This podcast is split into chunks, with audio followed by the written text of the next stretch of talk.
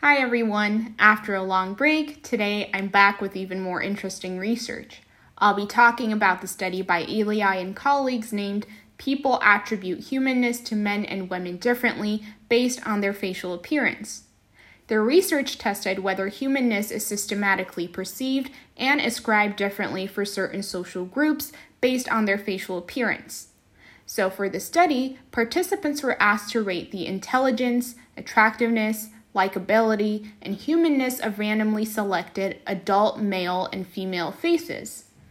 Overall, less attractive and less intelligent looking faces were perceived as less human, meaning the participants dehumanized those faces more regardless of how likable they found them. As expected, the findings differed between targets' gender. Where attractiveness better predicted humanness attributions to women, intelligence better predicted humanness attributions to men. Not surprisingly, though, the researchers found that the apparent difference between genders to be stemming from gender stereotypes.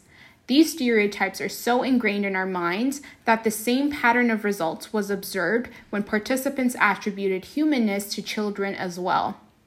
Another interesting and perhaps alarming finding was that this gender difference also led to biases in moral treatment, where more value was conferred to the lives of attractive women and intelligent looking men. Altogether, these studies suggest that individuals' facial appearance affects how human they seem. Unintelligent looking men and unattractive women are especially vulnerable to being dehumanized, and as a consequence, their lives are considered less valuable.